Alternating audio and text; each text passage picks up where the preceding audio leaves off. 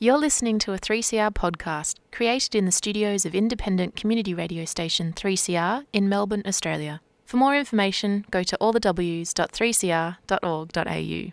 And a very warm welcome back to Solidarity Breakfast. A left response to the major developments in capitalism. What they trade in is not wheat. They trade in famine. A little dose of revolutionary optimism. I think it's really important to sort of express solidarity globally. It really is a deal by corporations for corporations. The Union forever defending our rights. Down with the black leg. If you think the ABC's left wing, don't listen to this program. Solidarity Breakfast, 7:30 to 9 a.m. Saturdays, 3CR 8:55 a.m. streaming and 3CR digital, podcast or audio on demand. And of course, the website solidaritybreakfast.org.au. Solidarity forever. Good morning, everybody. This is Annie for Solidarity Breakfast on 3CR, your community radio station. And uh, today we're going to kick off, as we have for numerous weeks now, with some reportage of uh, some of the speeches at, uh, in fact, the Sydney rally uh, of uh, pro Palestine uh, rally in Sydney on the 25th. it's contributed by the indefatigable uh, Vivien Langford from the Climate Action Show. Uh, it's uh, quite an appalling um, situation uh, now uh, in Palestine. Uh, and of course, we've just heard of um, open fire on people trying to collect rations. interestingly enough, the, the Israelis, true to form, have uh, tried to spread seeds of uh, doubt by uh, d- using the uh, sense of denial, saying that uh, all these people who were killed weren't shot, they were actually mowed down by the aid vehicles. Uh, of course, this is not true and verifiably not true. interestingly, on a very personal level, I put up a a sign on my uh, front windows uh, saying "Stand up with Stand with Palestine," and someone had blue texted on the window uh, "Hate Mob," uh, which I then uh, rubbed off. But I was thinking how bizarre that uh, standing up for Palestine, standing up against a genocide, is considered to be spreading hate. Quite a bizarre kind of um, cross. Um, uh, thing where you, you are being accused of the uh, action that is actually contributing to this genocide. Uh, uh obviously, there's this sense that it's not really true, that uh, it's all lies.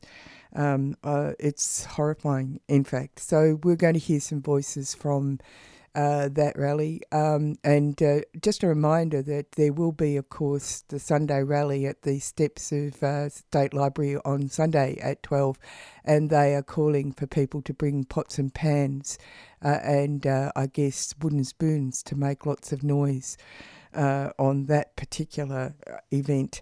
after that um, rally at 2.30 there is going to be a rally outside the education department which is just up there at uh, 2 treasury place uh, calling for the uh, removal of uh, uh, the uh, war educational processes in our schools which is you know a, a very insidious a move to make Australia part, an integral part of the American war machine by not, uh, but through our educational processes in uh, schools, uh, kids as young as primary, as well as leading into our manufacturing areas where we're going to have a war-led recovery. Apparently, this is insidious stuff. Anyway, we're going to move on after that to a chat I had with David Sprigg from um, Queensland Waging Peace. Uh, they were raided by the counter terrorists uh, police. um, before doing an art installation at Boeing in Brisbane. So we're going to find out about that. I'm going to talk to Brendan McCleary, hopefully, from Queer Photo, Photo Australia. We're uh, uh, all around us, we've got these fabulous panels of photos, uh, and it's partic- There's an epicenter in the west of uh, queer photo uh, speech uh, uh, talks as well as um, walks uh, around queer photos, and uh, we're going to hear more about that. Uh, and then we're going to finish off. Oh, this is the week that was, of course, uh, and then we're going to finish off with a chat with uh, Dr. Michelle Maloney. She's from the Australian Earth Laws Alliance. They're running uh, some seminars around how we could change the way we see the world, take it away from being human centric, and perhaps uh, healing towards uh, an earth centric approach to a better future. So, you know, a bit of positivity, shall we say. Um, but first off, Palestine, Sydney Rally, 25th of the 2nd. My name is Jenna Fayyad. I'm a proud Palestinian woman from Arabe, Ada Jenin, a village in the south of Jenin. I stand in front of you today as a broken woman. But I'm not ashamed of that. I'm broken that we have passed 140 days of the Gazan genocide and nothing has changed. I am broken that we are approaching almost five months of bloodshed, of slaughter of 30,000 Palestinians. And the governments around the world sit silently as my people are carpet bombed by the terrorist state of Israel. I am broken about the fact that I stood on this stage two weeks ago warning you all that a catastrophe is about to take place in Rafah. And just this morning, we hear of Israeli jets targeting Rafah with reports of lifeless bodies scattered in the streets of Rafah. I'm broken. That baby Maryam, a baby that was seeking refuge in Rafah with her family, she survived an airstrike that killed her entire family. And she was being treated at a hospital. And the video shows her looking around, terrified and alone. And the video right after shows her. Sorry. The video right after showed her being cleaned and wrapped because she had died from hunger. This is the status quo in Gaza. If you don't die from an airstrike, you die from hunger. My baby nephew is around her age. And every time I hug him, I feel the pain of every Palestinian baby that has been robbed of basic human rights. And they ask us, why do we keep protesting? Why are we wasting police resources? Why are we enraged? Why do we lose, why have we lost all trust in our supposed leaders who are at the click of a button have cut off UNRWA funding to 2.1 million Palestinians facing a genocide. Penny Wong, the war criminal, she must only be named as a war criminal from this day forward, has now backtracked. She initially made the decision to cut off UNRWA funding to, Gaza, to, to Palestine, to Gaza. And now she backtracked and she admits that she did not have the full evidence when she made that decision. Our next speaker is a Palestinian that has suffered over the last four months and has lost over the last four and a half months more than an average person would lose in their entire lifetime. But he is still here. He attends every protest. He attends every vigil. He attends every demonstration because he's not doing it for himself. He's doing it for his family and for the people of Gaza. Please welcome Mohammed Kamel Zarab.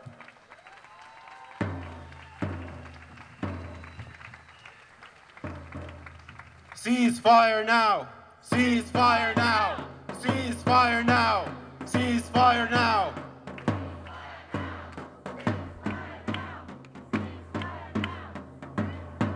I'm not gonna ask you what do you want, I'm gonna ask you what do you demand, so let me hear you loud and clear. What do you demand? What do you demand? When do you demand it? When do you demand it? My name is Muhammad Kamil Salim Salam Salim Salami Durgham Za'arab. I'm from a small city. You might have heard of it, known for its valiant resistance. It's called Khan Yunis. I'm, a small, I'm from a small besieged enclave but dignified Gaza. I'm from a country called Palestine that has been occupied but never conquered.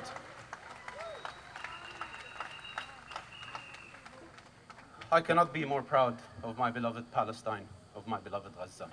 I stand before you here as someone who's lost 70 members of the Zarab family since the start of the genocide and many others before. May you never know the agony of not reaching your parents during a genocide. May you never know the pain of confirming that seven members of your family have been massacred through Al Jazeera News Network. Seven of them were massacred last week in northern Rafah. Peace be with them. Peace with, the, with their souls. They're with the Lord. They're provided by the Lord, the most merciful, the most merciful than any of this, anyone here in this cruel world. I will never forget them as, much, as long as I draw breath.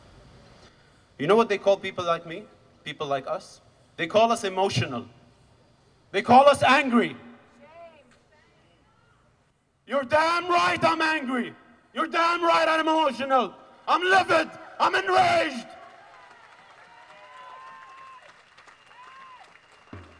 Since October 7th, I've been trying to reach a logical conclusion. How are they enraged and surprised by our basic humane reaction to the insurmountable amount of grief by genocide? And I reached one conclusion. They said it at the very beginning. They see us as subhumans. They see us as human animals. Just like the European settlers did to the African natives in Africa. They used fake science to draw their skulls as different from a normal human being so they can fulfill their colonial dreams.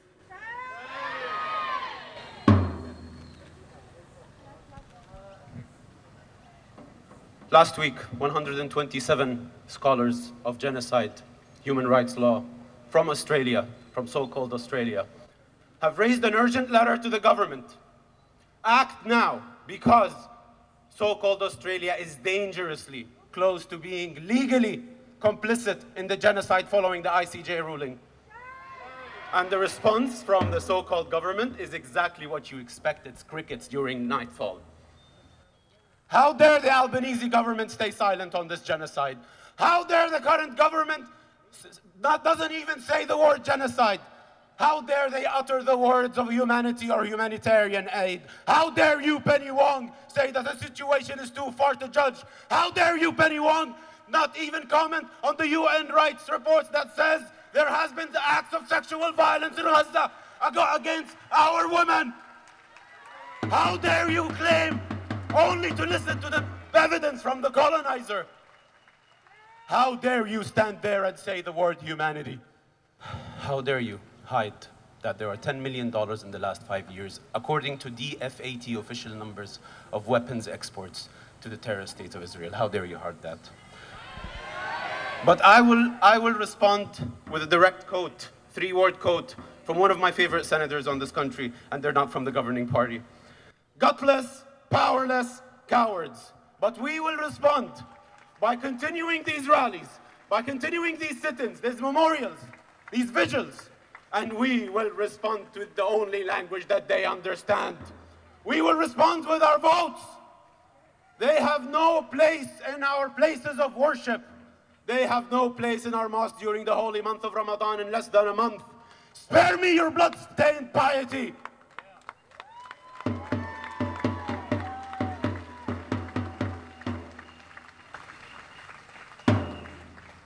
As I've shared with you before, communication with my family is very bad.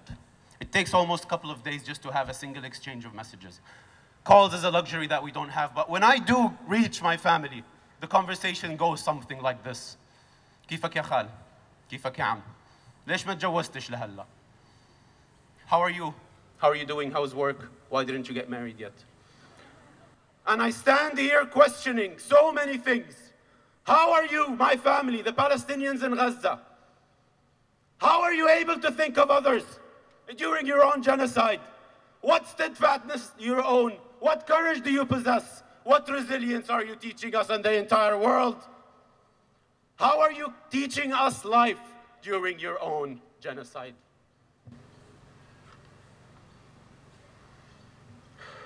My brothers and sisters, while we mourn our dead, like we said many times before, we have to fight like hell for the living. We must fight like hell for all 2.3 million survivors in Gaza, people in the West Bank, people in southern Lebanon. A few weeks ago, a little angel, six years old, Hind, was killed. Last week, Amal Dur, an angel from southern Lebanon, was killed. She succumbed to her wounds from an Israeli airstrike. We must fight like hell for the living while we mourn the martyrs. We cannot lose this momentum. Lastly, Palestinians were very literal, straightforward people. One of our most famous dishes is literally called upside down because you put something in a pot and turn it upside down for serving. Our second most famous dish is called heated because you put something in the oven and literally heat it. So when a Palestinian tells you that we will not bow down to tyranny, that we have stood 75 years against this colonization, the last European settler colonial state, the last project, better believe that word from a Palestinian at face value, that we will not bow down to this, regardless of the discrepancy of power.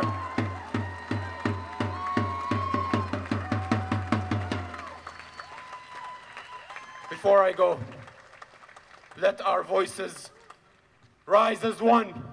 Let our voices ring true. What do you demand? What do you demand? When do you demand it? When do you demand it? From the river to the sea.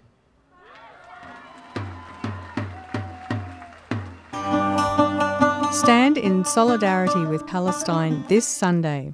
With the most devastating attack ever launched on the people of Gaza, it's time for all of us to stand in solidarity with the Palestinian people. Israel has waged war on the Palestinians for the last 75 years. The Nakba, ethnic cleansing, occupation of the West Bank, East Jerusalem, and Gaza. Israel has now imposed a total blockade on Gaza and declared war, stopping food, electricity, and fuel, and launching an all out attack. We have to mobilise to show our support for Palestine. 12 pm, State Library, this Sunday. Rally to demand freedom and justice for Palestine. No war on Gaza. Free Palestine Melbourne is a 3CR supporter.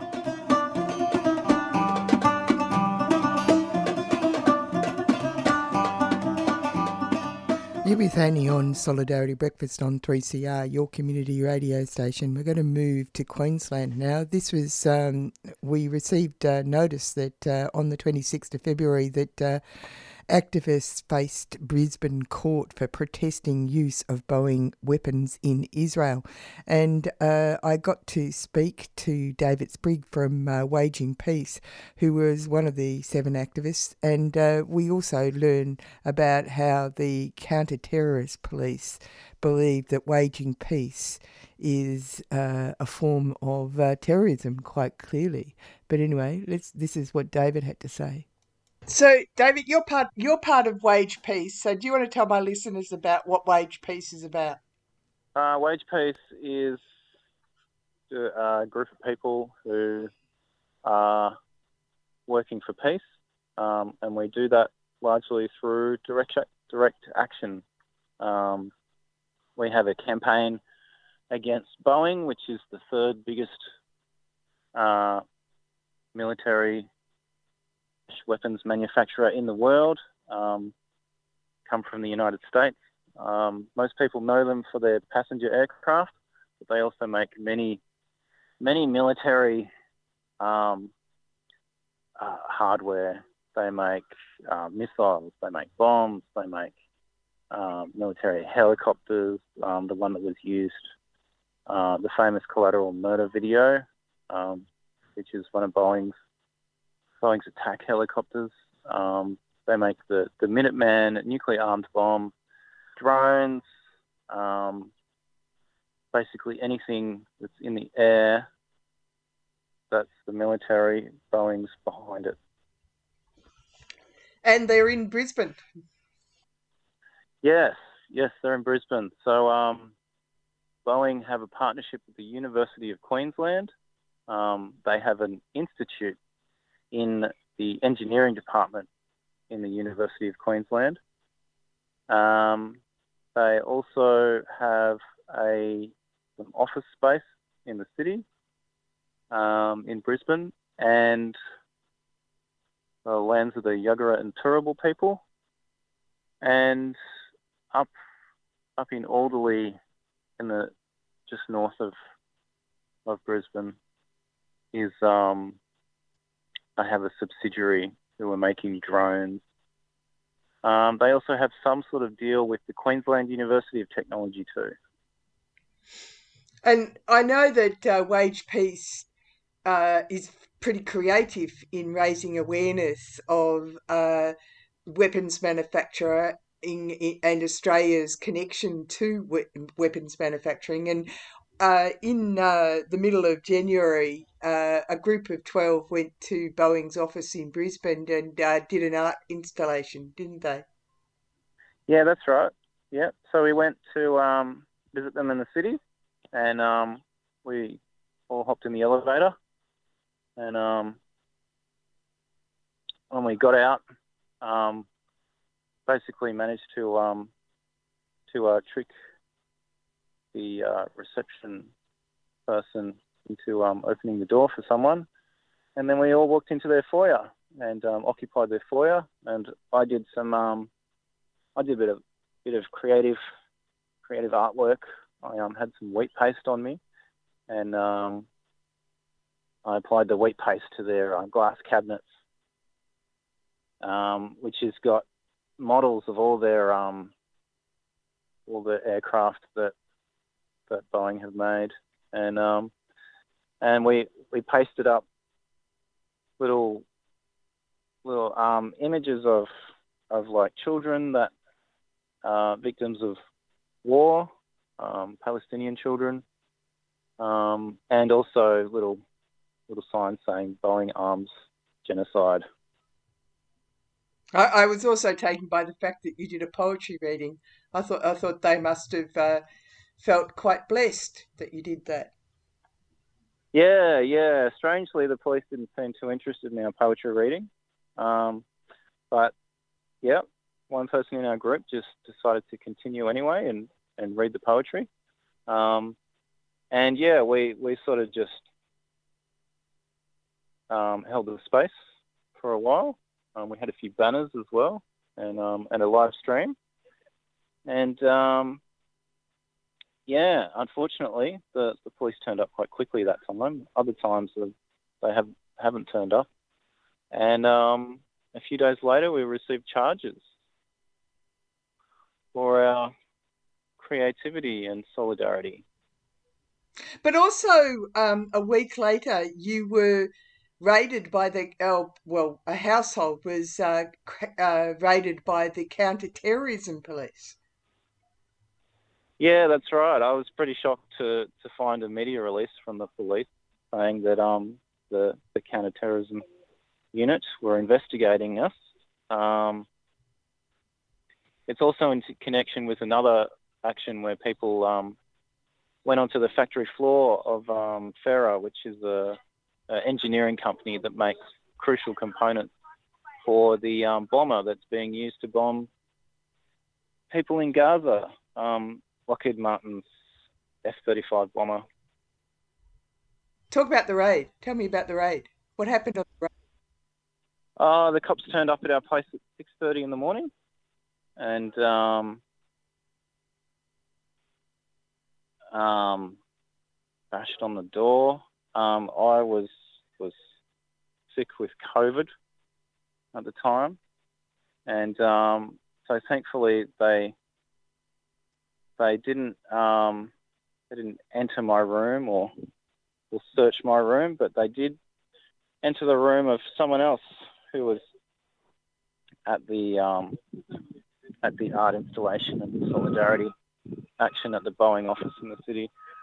Um, and um, yeah, it was it was a bit of a rude awakening, um, and um, uh, uh, hard to put into words. Um,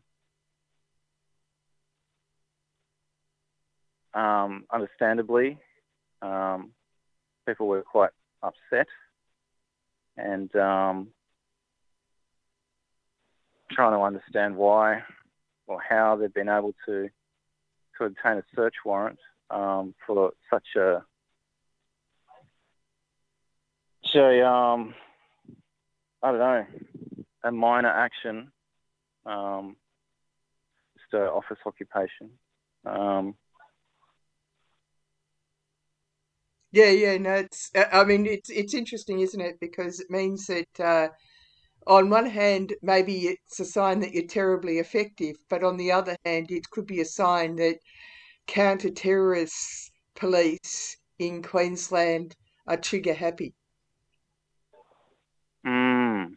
Yeah, well, I, I'd like to think it's the former. I'd like to think that that we've been effective and that we've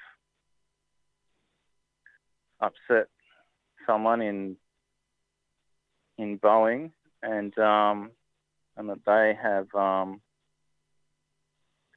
they have put forward complaints to the police um, and demanded them to act. Um, but yeah, I don't really know. Yeah, yeah. Well, we're, we're, here. We are peace activists trying to trying to stop trying to stop violence and stop bombings from happening, and we're getting pursued by the counter-terrorism squad. It's very strange. Um, it just confirms to me that that police, one of police's roles is to defend commerce, even if that commerce is is making bombs for mass murder. Uh, the charges that were laid against people in the magistrates' court, Brisbane Magistrates' Court, the other day, were violence uh, related, weren't they? Yeah, yeah. So the cops are asserting that um, that we were violent. Um, they um, um, a, a witness claimed to um, have been shoved and and pushed backward, um, which is not true. Um, and they're also they're also claiming that that wheat pasting is is violence as well. And um, one charge kind of impinges on the, the second charge. So willful damage is, is the wheat pasting, um, and um, and the second charge is to remain after violence has occurred. Um, so they so they can claim that they are claiming that the uh, wheat pasting is, is violent um, because it's damage to property. Um, we're going to challenge it, and um, they're probably also going to use this um, assault, which we're also going to challenge, and we um, unless unless this witness is willing to perjure themselves, I think that that charge will be dropped as well. Um, it's interesting because uh, Margaret P- uh, Pestorius in the um, media release puts it pretty succinctly. Such actions were aimed at drawing attention to Boeing's significant role in manufacturing weapons responsible for the deaths of innocent civilians in conflict zones like Gaza, which is effectively very violent. Yeah, it is. A, it's a strange um, juxtaposition considering the, the massive violence that they've that they are facilitating, um, and yet we're being told that we're violent. Yeah, it is. It is pretty strange. Um, the federal government uh, has put out releases or had the gall really to say that Australia isn't actually exporting uh, weaponry to Palestine or to the Israelis. Um, but it's quite clear by your actions and others in Victoria uh, as well that this is misleading, isn't it? Well, I've just been reading a, a bit of information from um, Michelle Fahy, and um,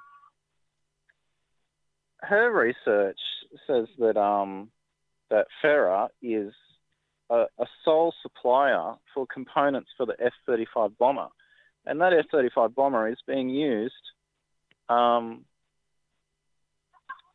on by the Israeli military to bomb Gaza. So um, it seems pretty clear to me that there are parts and components that are being used in this current genocide. When will you hear about um, the court case? What's going to happen with the court case? Uh, we've been for a mention and um, we're requesting a brief of evidence. And um, yeah, most of us are uh, quite keen to challenge it in court. And um, yeah. Okay. All right. Probably so, not going to happen until like June or July or something. All right. Okay. So uh, keep us posted, David. Yeah, we'll do. Thanks, that... mate. Thanks for talking to me. That was no Dave... worries.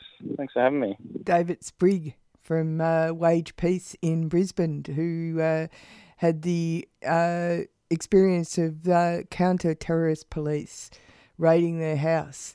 Uh, but of course, genocide continues. Tickets are now on sale for the 2024 Marxism Conference happening over the Easter weekend. The Marxism Conference is one of the biggest gatherings of revolutionaries, radicals, and activists from around Australia and across the world. Three days of discussions, interviews, and debates on key questions and themes for socialists, covering radical working class history, Marxist fundamentals, left debates, and global struggles happening today. With our world entering a new era of accelerated climate crisis, economic chaos, and rising imperialist tensions, it's now more important than ever for socialists and anti capitalists to get together to discuss and debate ideas for a world in crisis. Lock in your spot to Australia's biggest socialist conference and grab your tickets now at marxismconference.org. A 3CR supporter.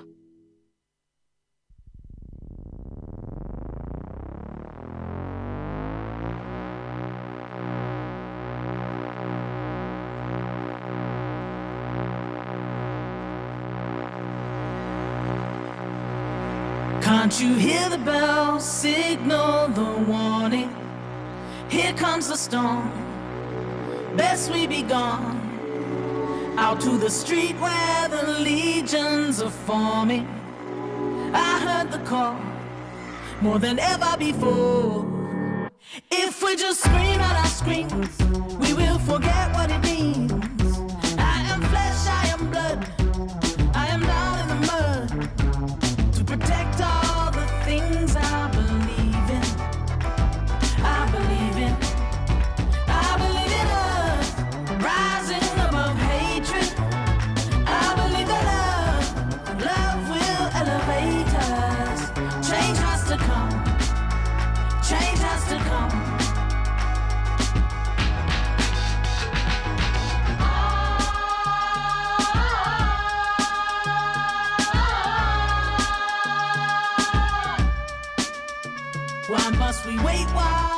Tend to your ego. There are some wounds so much deeper than that. There are brothers and sisters whose burdens are stacked so it's breaking their backs. If we just scream at our screens, we will forget what it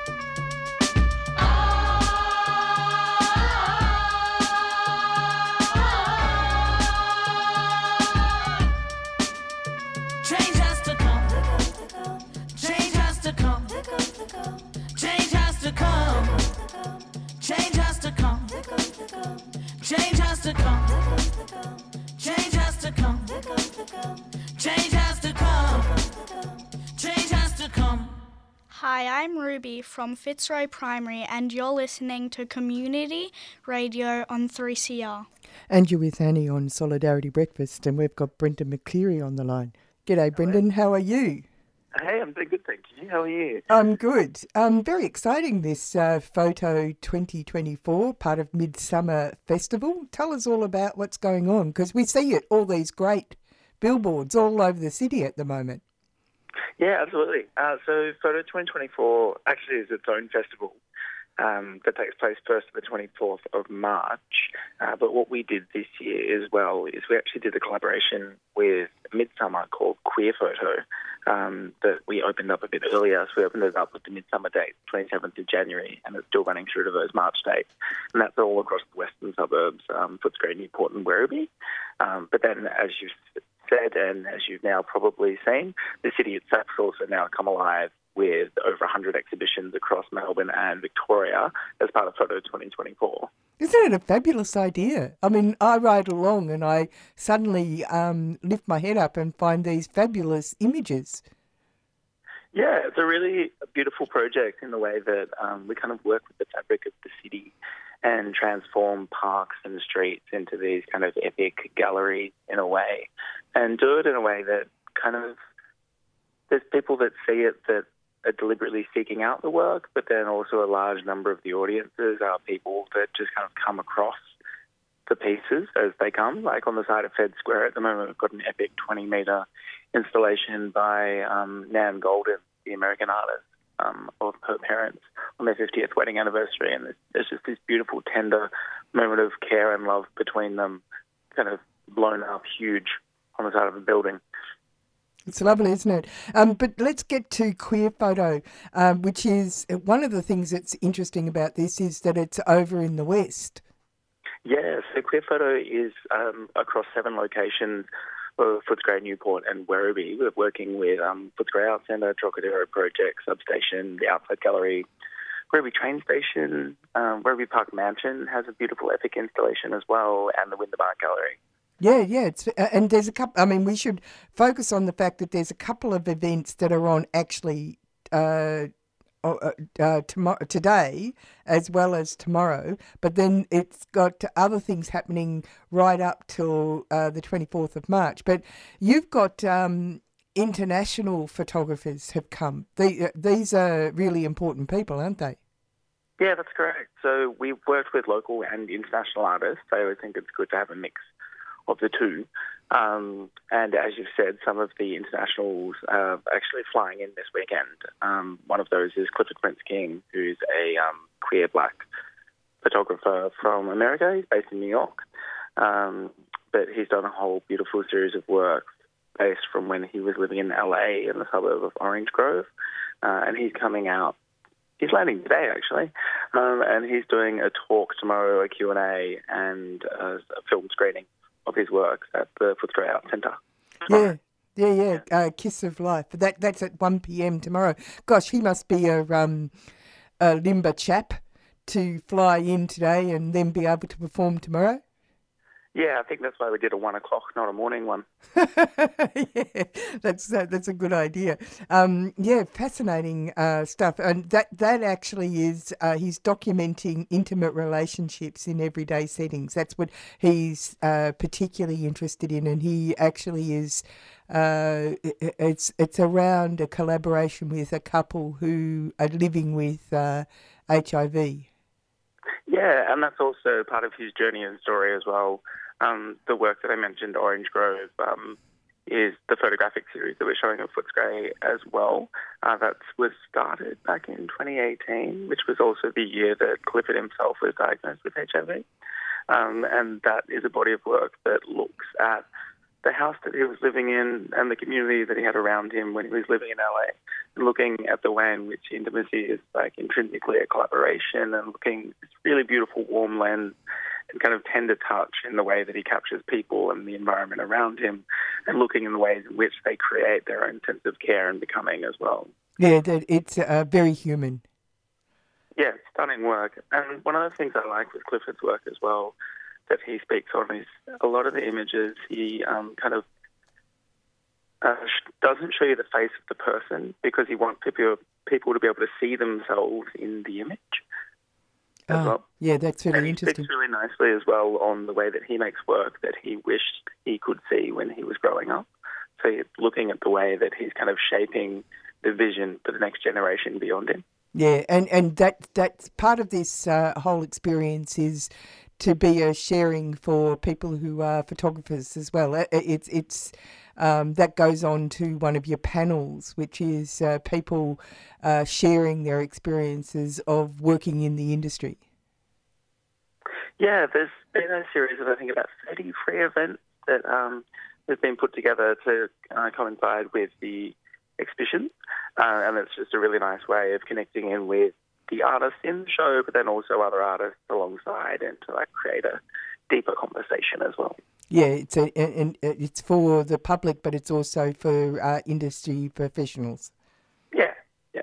Yeah, yeah, so it's great. Um, returning to uh, what's going on tomorrow, that's the 3rd of March at 12 pm.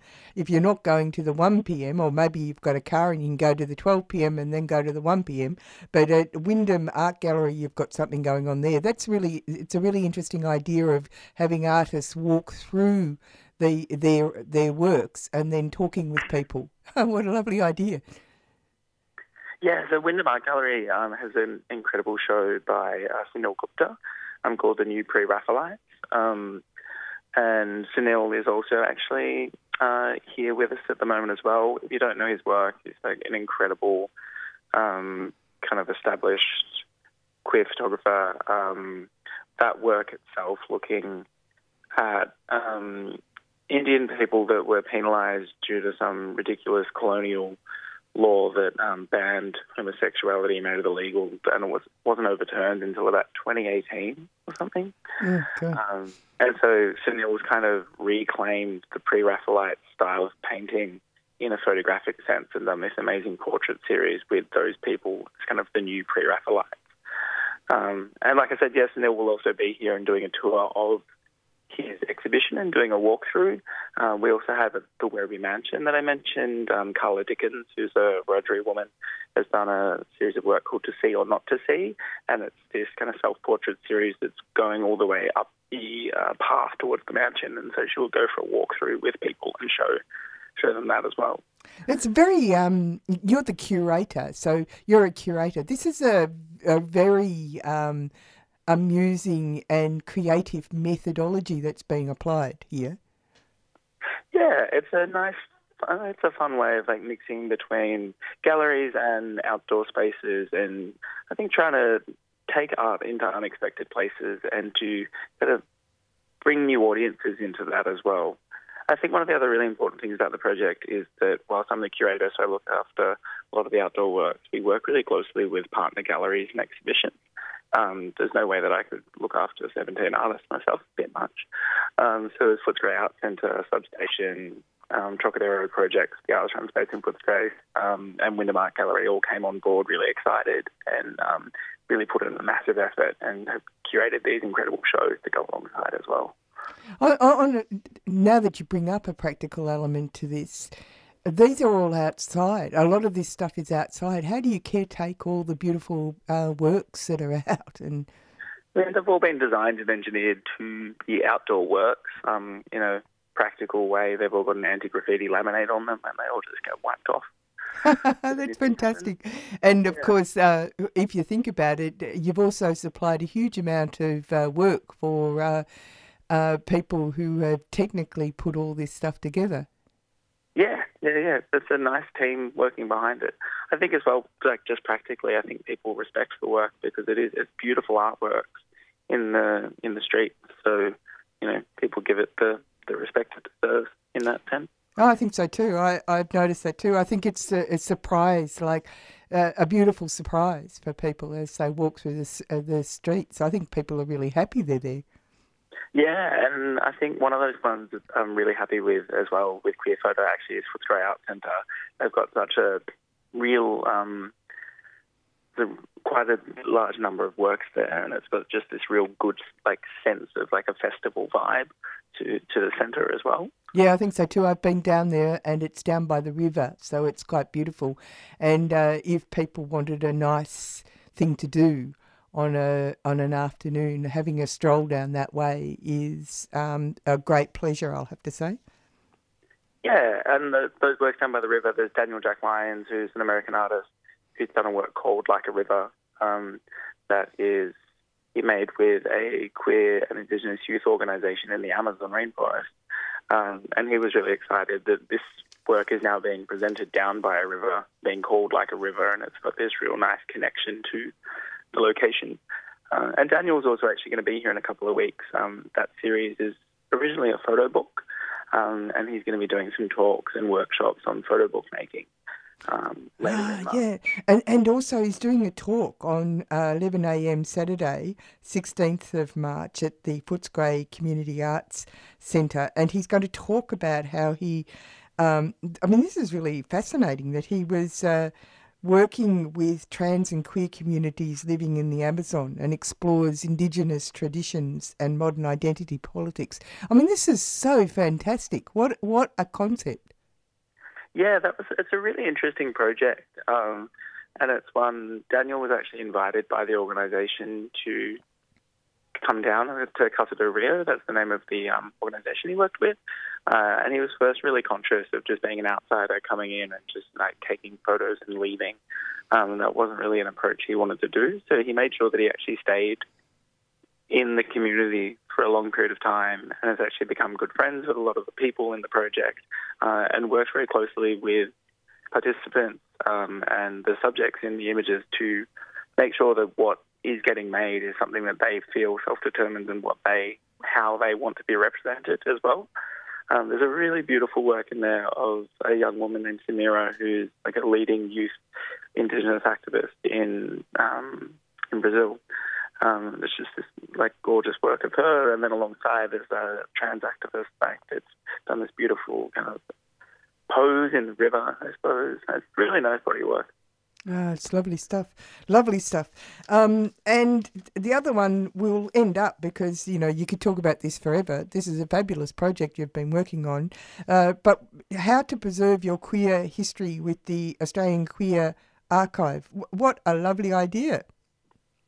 Yeah, I think that's um, that's a that's a talk that we're doing with the Australian Queer Archive, and it's one that I think it's really nice to think about is looking at the way in which what we make now and what we do now helps create the archives of tomorrow as well. Um, there's another artist, not in Queer Photo, but in Photo 2024, um, Jay Davies uh, is an artist that's also in the festival um, doing an exhibition at Janie's Making Gallery. And I really like their practice for this as well, is that a lot of the work that they do, they just take thousands of photos, is just documenting and creating the archive of queer Melbourne, essentially. Oh, it's fantastic. Um, that's on, on, at 1 p.m. Sunday, 17th of March at the substation. Now, I know that people need to, eh, they're free. This is the other thing, it's all free, but they have to actually make sure that they make a booking so that they don't miss out. Yeah, so everything is free, but just so you know, you understand the sense of numbers. Um, good for people to book in. And if people do want to book in, it's just uh, is you can either go to photo.org.au um, or for the events, it's um, midsummer.org.au slash queer photo. Thank you very much for talking to us this morning, Brendan. No worries. Have a lovely Saturday.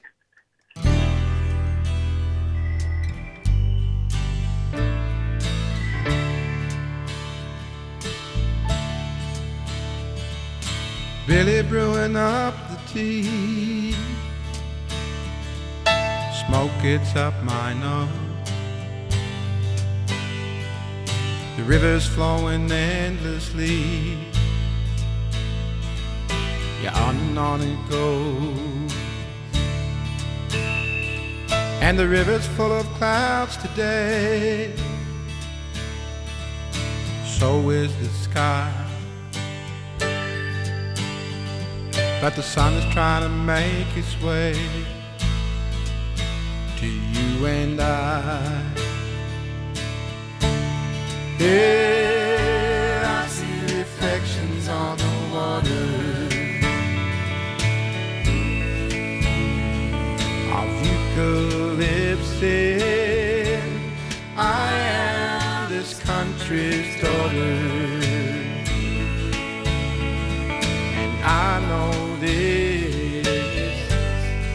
shall return. I shall return.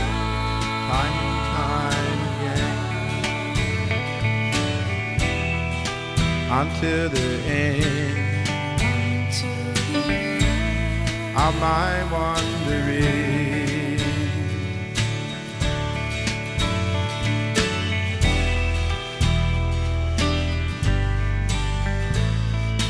White bird sitting on a limb from the water shining black. And every time I looked at him, I'd seen that he looked bad.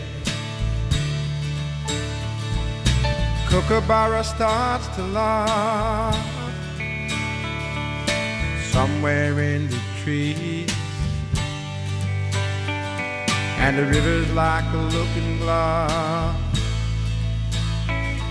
And I need more days like these where I see reflections on the water of eucalyptus.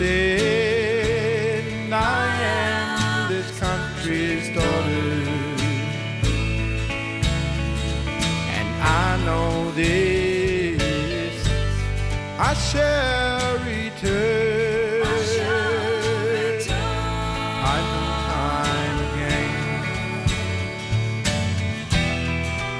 again until the end of my wandering.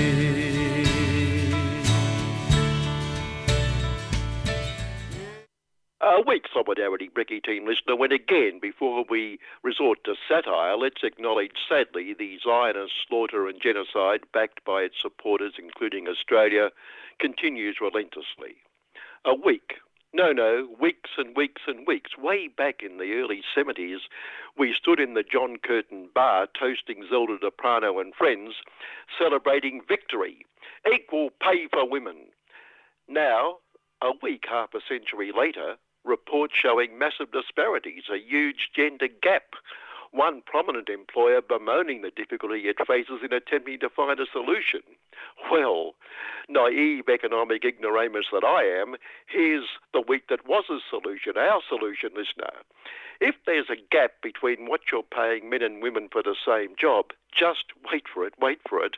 Pay women the same pay problem solved and all those hours of worry dissipated.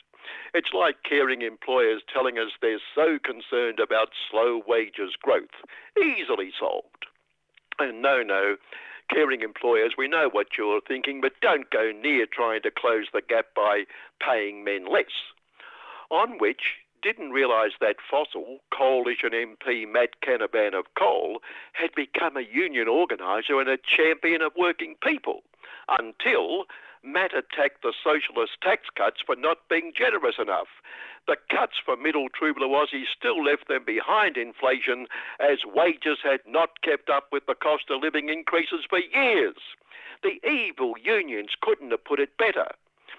Uh, so we must have a wage rise, Matt. Good God, no. We, we can't have greedy workers destroying the economy, especially small business, which is the backbone of this great country. Uh, so what are you saying? I'm saying this socialist government has failed workers by keeping their wages depressed. Wages are not keeping up with the cost of living increases.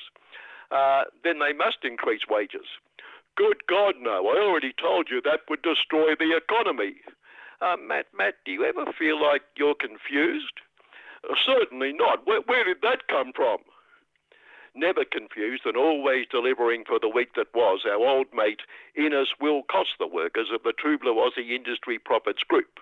This time, understandably upset at an outrageous ACTU evil union claim for an increase in the 25% casual loading, supposed to compensate for all the benefits of full-time employment, holiday pay, sick leave, superannuation, etc., with a workplace lawyer estimating the loading would have to be about 35% to compensate fully ignoring the minor fact that in the areas where casualisation is uh, most prevalent, many employers not only don't pay the full loading or any loading, they don't even pay the proper hourly rate. Inadvertently, of course, due to the complicated award system. Anyway, The old Innes responded with his usual balanced concern for the lazy avaricious workforce. An increase will impose unjustifiable and potentially unsustainable costs on employers.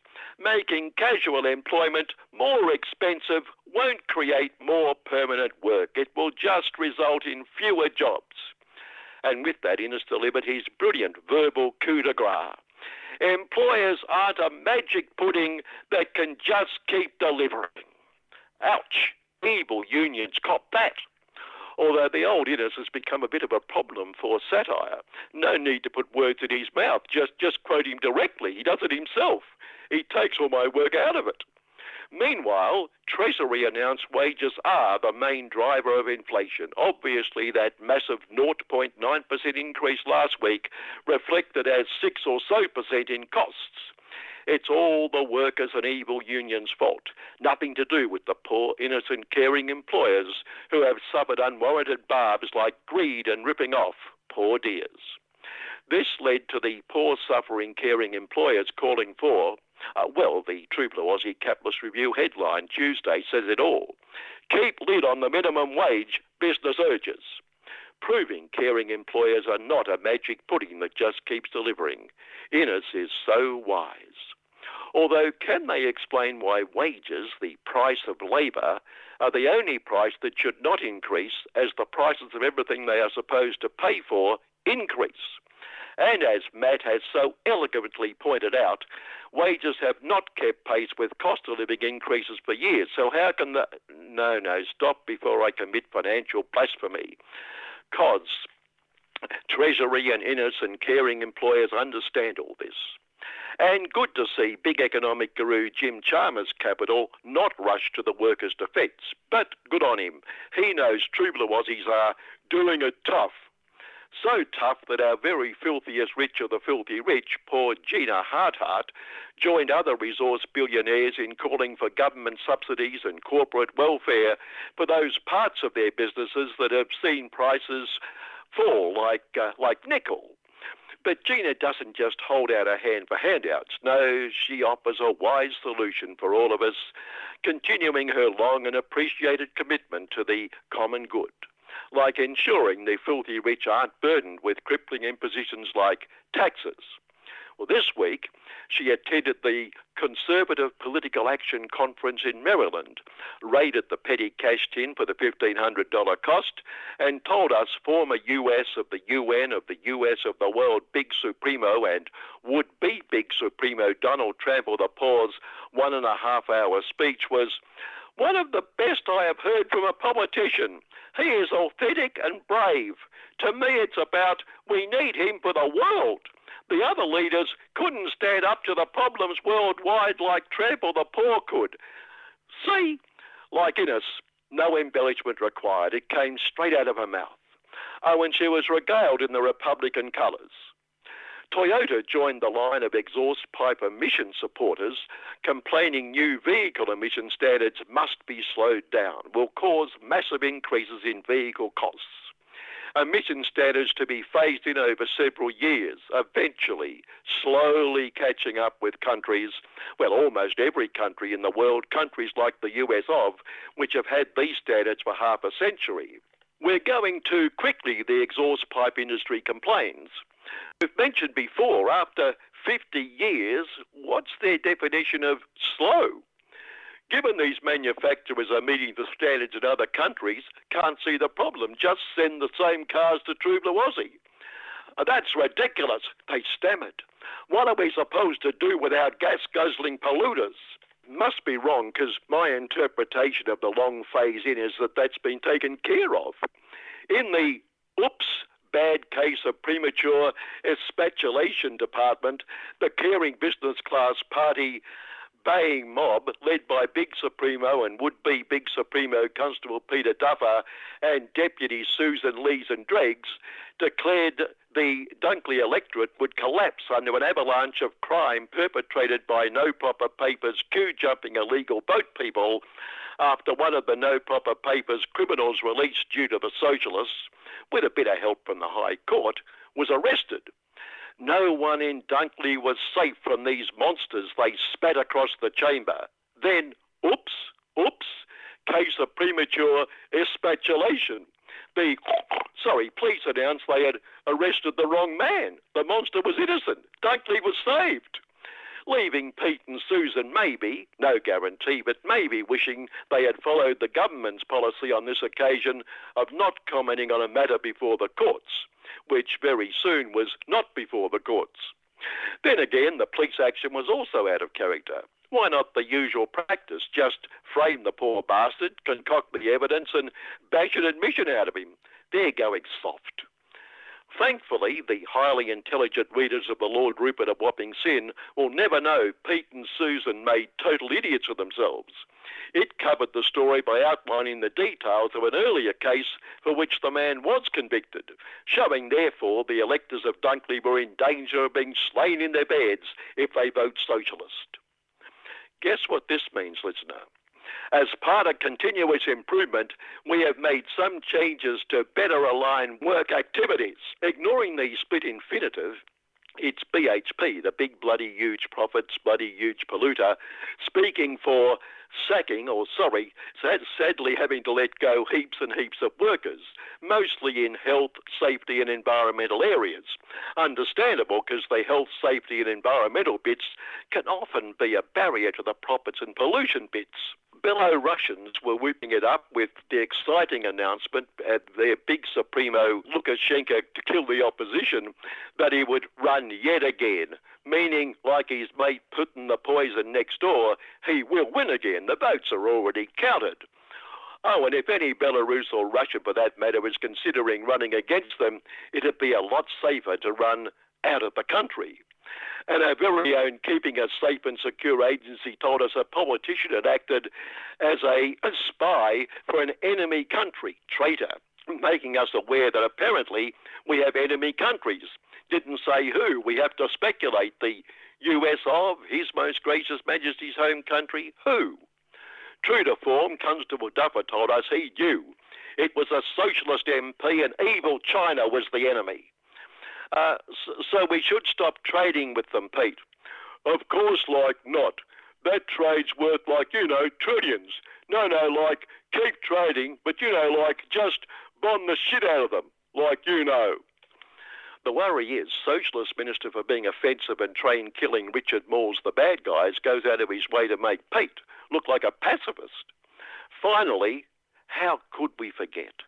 Former Big Supremo Scummo resigned after 16 years on the plush seats, telling us Judeo Christian morality and the dear baby Jesus had guided his every decision. So clearly, the dear baby Jesus wanted no proper papers, queue jumping illegal boat people, many fleeing true blue Aussie invasions on the US Arabs coattails, to be treated with utter cruelty and inhumanity.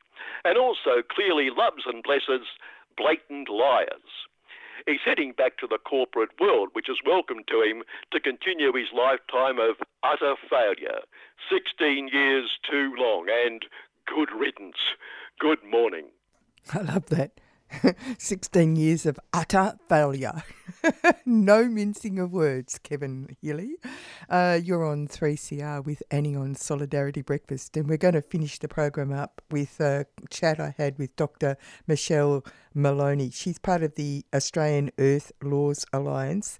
It's a not for profit organisation dedicated to creating earth centred systems change by increasing the understanding and practical implementation of earth centered governance. And they're running a four live classes held on Tuesdays in March online. I think that's mainly the truth of the matter. And um, uh, I thought that it would be worthwhile hearing a little bit of a positive approach to systems change when it comes to uh, what's going on in the earth at the moment. Now, one of the reasons for why I wanted to talk to you, Dr. Michelle Maloney, is because there is a great deal of concern about what's happening in the world, in the environment, and there is a really strong uh, hold on the world economy uh, by people who are extractivist and who want perpetual war. Now, this is a, a um, fraught uh, scenario, uh, and it's just a lovely idea that uh, your organisation, uh, the Australian Earth Laws Alliance, actually sees a completely different paradigm. Could you talk to my listeners about this? Yeah, for sure. Um, I guess I think one of the easiest ways to explain um, who we are and what we do is to come to one of the early theories that inspired our work. So there's a deep ecologist, um, a gentleman from the Western tradition, uh, Thomas Berry. Uh, many people know of his deep ecology work, but he also wrote a book called The Great Work Our Way into the Future. And in that book, he actually explores what he calls the underpinning structures of our current governance system, meaning that which has emerged from Western thinking. And in this theory of his, he says that the underpinning structures of our governance system, looking at law, economics, education, and religion, are all so profoundly anthropocentric or human centered that it's forged the way that we think and act and interact with the living world um, and has done for I would suggest thousands of years. So, Earth jurisprudence is this idea that he talks about this idea that we've reached a point where we've caused such devastation on the earth that those of us, particularly in Western globalized countries, should be taking responsibility for rethinking those very governance systems. So, um, the organization uh, that myself and others co founded in 2012, the Australian Earth Laws Alliance, or AELA, um, really formed up around this idea that we need to change our legal system, our economic system, and all of these underpinning systems. So, through that lens, and then really connecting to Australian ways of thinking. So, here in Australia, if we want to critique these underpinning structures of modern society, we also have to look at the impact of the British Empire when it came to this continent on the pre existing peoples the first peoples of the continent. So AELA and my work is really interested in this critique. How do we help people understand that um, the way we are now it hasn't been the way we've always been and it doesn't have to be the way into the future and how can we in as best positive way as possible show people um, that much of the work they're already doing is part of the solution and that there's also other ways to really um, look at our system rethink what we're doing and change what we're doing, sort of transition by design. And it's holistic. It's not just looking at climate breakdown, it's also looking at biodiversity loss. Um, but it's also a lot of our work is based on love. It's really, we do, most of us love the living world. Even if you wouldn't classify yourself as an environmentalist, you'd probably choose on weekends to swim at the beach or go for a bushwalk or do something occasionally in, in the living world. And it's that love, that connection of place that we need to nurture and support. And then from it, work back out and rebuild our thinking and our society. And again, in the Australian context, we are lucky enough to live on this continent with people who are part of the oldest continuous culture on earth and um, their governance systems, which I've been learning a lot about by working with Indigenous elders like Mary Graham, is quite remarkable. And for people of the Western tradition, like myself, um, to really see examples of just completely different ways of organizing ourselves, um, it's quite interesting and really inspiring. Doesn't mean we have to be like other cultures. Here in Australia, we've got an opportunity to to build the best out of all of our uh, ideas, I guess, and try to try to fit ourselves into this beautiful place and not try to be anything else for any any other country. So. Well, you know, it's actually very tough to do this because it's about uh, changing the culture you, live in. Um, I mean, when you just were speaking then, I was thinking about how there's a whole lot in the city, there's a whole lot of artificial grass because it's so containable. But when it's really warm in the city, uh, people seek out the tiniest, smallest patches of real grass. Mm. Yeah. Oh, look, there's so many examples of uh, actually interesting. An Indigenous elder the other day said to me, right thinking, wrong thinking. And it's actually reflected in Tyson Yunkaporta's latest book, Wrong Story, Right Story. This idea that deep down we kind of know who we are. And once a lot of the information is more available to us, we get it. But how do we make that change? And simple examples of what we're doing in places that really don't make any sense and don't support life um, are things like fake grass because it's easy to manage, you know, crazy imported lawns across our suburban uh, communities when people like myself kind of tear up the grass and start planting local plants and and uh, flowers and pretty things so that instead of spending money getting pesticides to kill the grubs that come up and eat your precious grass, why don't you actually nurture all the life there and support biodiversity? And not only that, it's beautiful and you get to enjoy creatures visiting your yard. So it really is simple ways, but also then joining up that systemic underpinning way that our society has emerged over 2,000 years. And uh, someone whose original training was in a law degree, um, I, I, and history too. I'm very interested in where ideas come from and why we do things the way we do, and how do we unpick some of it and restitch it in a way that might make more sense to sustain life. So yeah, I, I like that the fake grass idea of um, humans yeah, yeah. being in control of their environment. It's a bit tragic, isn't it? Yeah, it is. Uh, but uh, also, just on uh, to uh, take an oblique look, I'm reading some books fairly light books, but they're interesting books because they're set in England in 1381. And uh, what one of the things that's so compelling about it is how repulsive and um, uh, complicated their um, penal system was in hurting people. they had yeah. really complicated, oh, yeah. very cruel uh, methods of hurting people and a great deal of disparity between the wealthy and the poor. Oh, and oh, incredibly so. Yeah. Yeah. And I imagined this idea wouldn't it be interesting if the Pacific Islanders and the Australian people came and took over England instead of the other way around? How different it would be. But of course, they never would have. No, no, that and and look, this you've just touched on a few points that are dear to my heart. Number one, the history of the English uh, societal structures, the invasions, the legal systems that emerged from it. I'm actually researching a lot of that at the moment for a book that I'm working on with Indigenous elder Mary Graham, um, but also that punishment idea. So certainly. Let's be honest. Um, the ideas of crime and punishment, the ideas of political prisoners, the ideas of injustice and hierarchy, this is what built uh, modern Australia. You know, people know this, but you know, we were identified as as a sort of geostrategic place, but also somewhere for the Brits to take folks they didn't want in their own country anymore. Um, I myself am a descendant of some of those folks who you know stole a horse or stole some bread. And interestingly, just to go off on a cheerful tangent, I'm actually um, reading Watkins Tench, uh, 1788. Watkins Tench is uh, one of the Marines who came over with the First Fleet and is recognised as one of the more compassionate uh, British folk who came to this country with curiosity instead of just sheer. But even so, even in the first couple of chapters, I was I was horrified by their attitudes towards nature, but also just their attitudes towards each other. You know, one of the convicts stole some stuff, so they executed him. I mean, in a time when they were facing starvation and they needed every hand on deck, their attitudes meant they would still kill somebody for stealing. It makes no sense at all. And it links to, um, again, Mary Graham, who's a dear friend, and we're working on this book together. One of our first uh, meetings when we sat down together and started to talk about how we might write together, what she said was, Yeah, my people have been watching your people for some time. And it was a reminder that the cruelty, the cruelty of our people against each other, let alone what we then did to others, um, was something that set people aback and went, why are they doing that to each other? Yeah, you it's know, astounding, why... isn't it? It's a psychological dilemma. Like a Western culture really needs to lie on the couch. Um,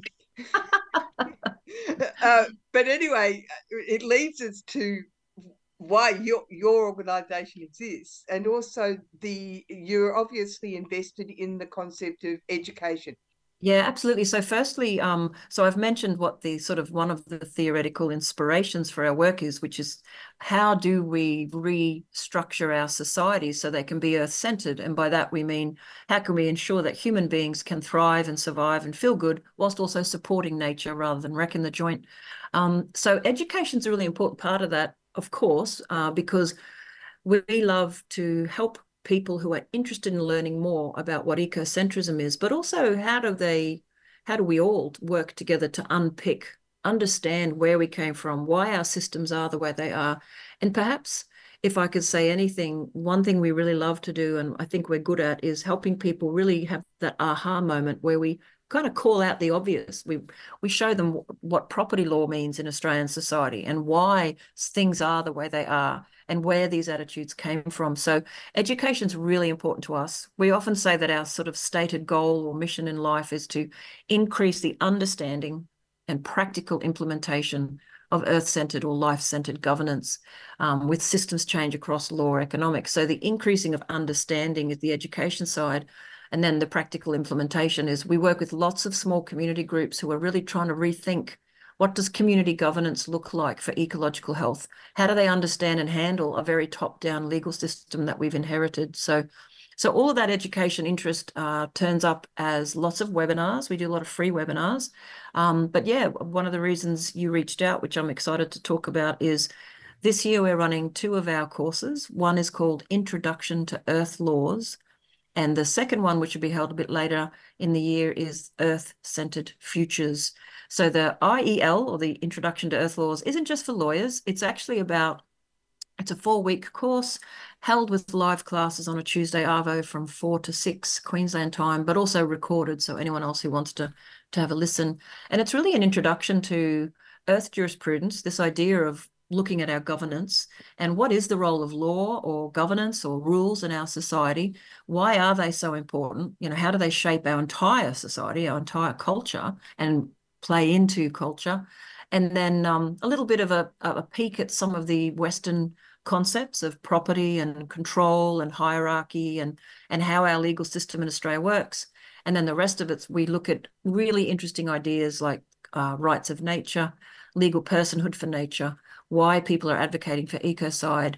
And um, one of our four classes is on Indigenous perspectives of law, and um, some beautiful insights from amazing Indigenous writers and guest speaker Mary Graham will talk about that sort of um, the Aboriginal philosophy, which is so very different and um, yeah, many aspects of it uh, would absolutely enrich Australian society if people understood what the relationist ethos and what caring for country is all about. So, so that first course, not just for lawyers, but lawyers and law students do occasionally join.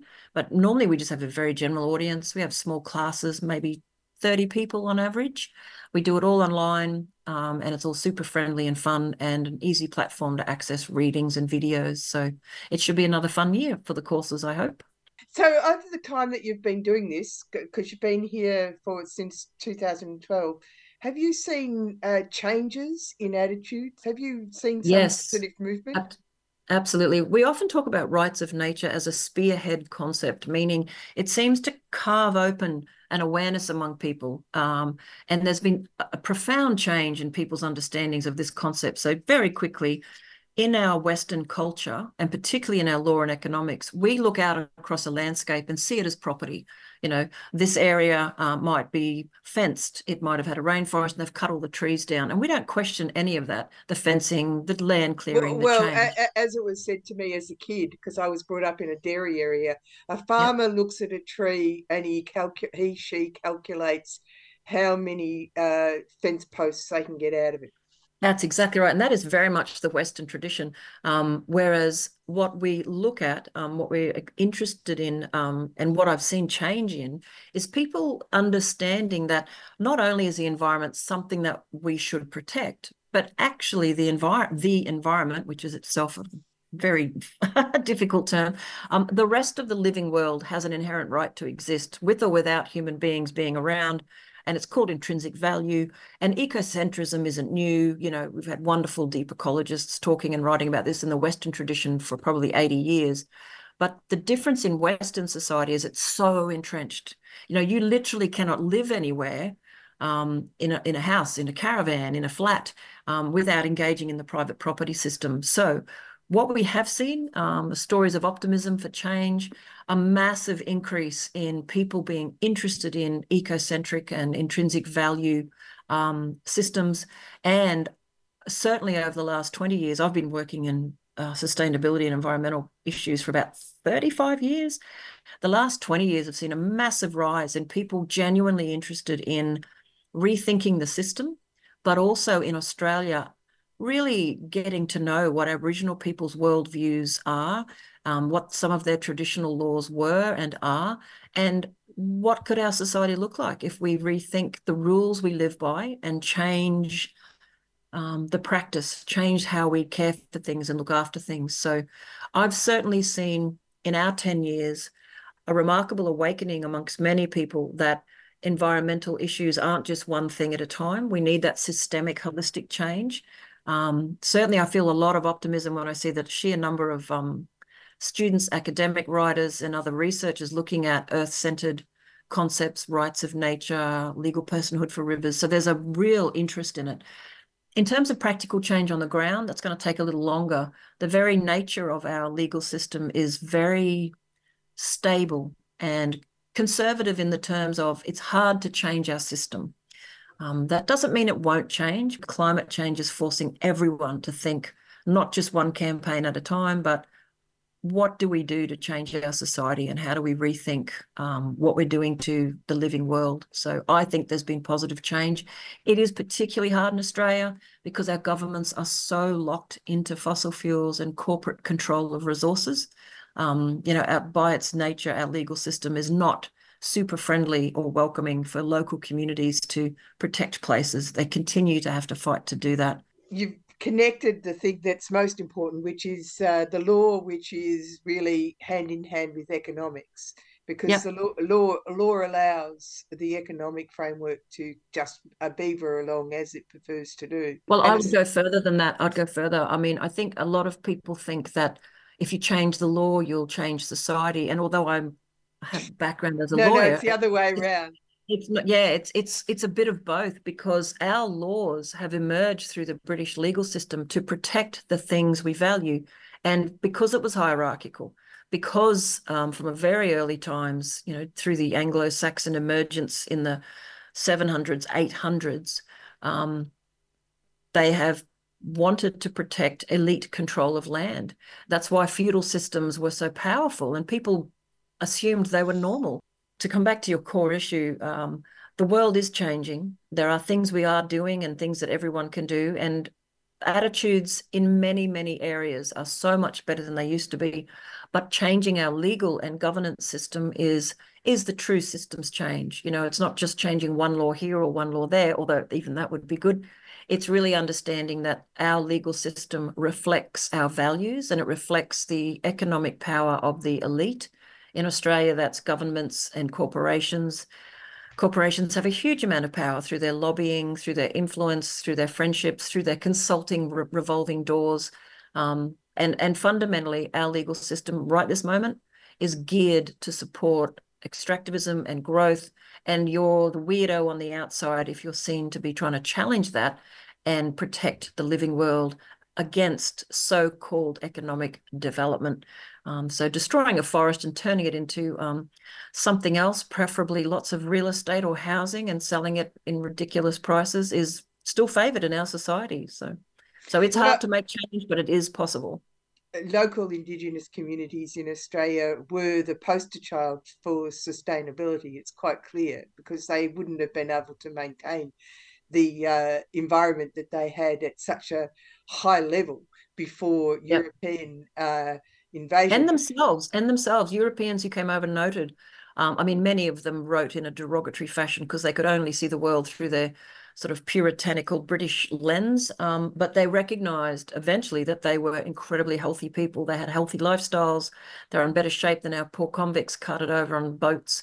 Um, but yeah, I'm a huge admirer of um, the governance system and the cultural system and the deep, deep connectedness and the spiritual connection uh, that Aboriginal people nurtured and supported and and really built their entire um, societies upon. And the more you dig down into that, the more you can't help thinking, gee, what if we could do that in Australia? What if we had an ecological society that supported life, the human beings in it, and everything around us, and the uniqueness of our bioregions? That's another thing we're really passionate about, is really turning the legal system on its head and saying, what if we had greater community-based governance to care for places and to fend off the kinds of corporate invasion that still happens when outsiders come to a place, wreck the joint, um, and then everyone else is left fixing it up, managing soil, trying to clean up water, uh, repair themselves after fracking, if that's even possible. So it's that governance structure, the belief system, and ultimately more people who rely on local places having a greater say. Because no matter what you think about your neighbours, most people don't want their local water supplies uh, contaminated or destroyed. Even if we have different views, we nearly all share the need to live, breathe, and eat. Um, and those things um, can be protected if we if we structure ourselves a little differently. And uh, that was part of a chat I had with Dr. Michelle Maloney. And if you want to get involved in uh, the educational process that they're offering, that's AELA, the Australian Earth Laws Alliance. Uh, that's it for Solidarity Breakfast this week. Uh, coming up next is Asia Pacific Currents. We'll go out with a bit of Mia Dyson, St Kilda Lament.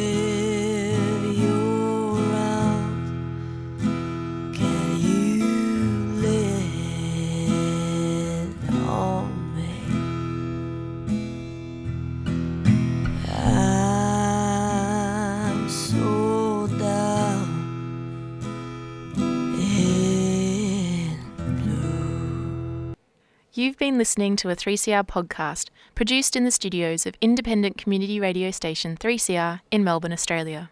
For more information, go to allthews.3cr.org.au.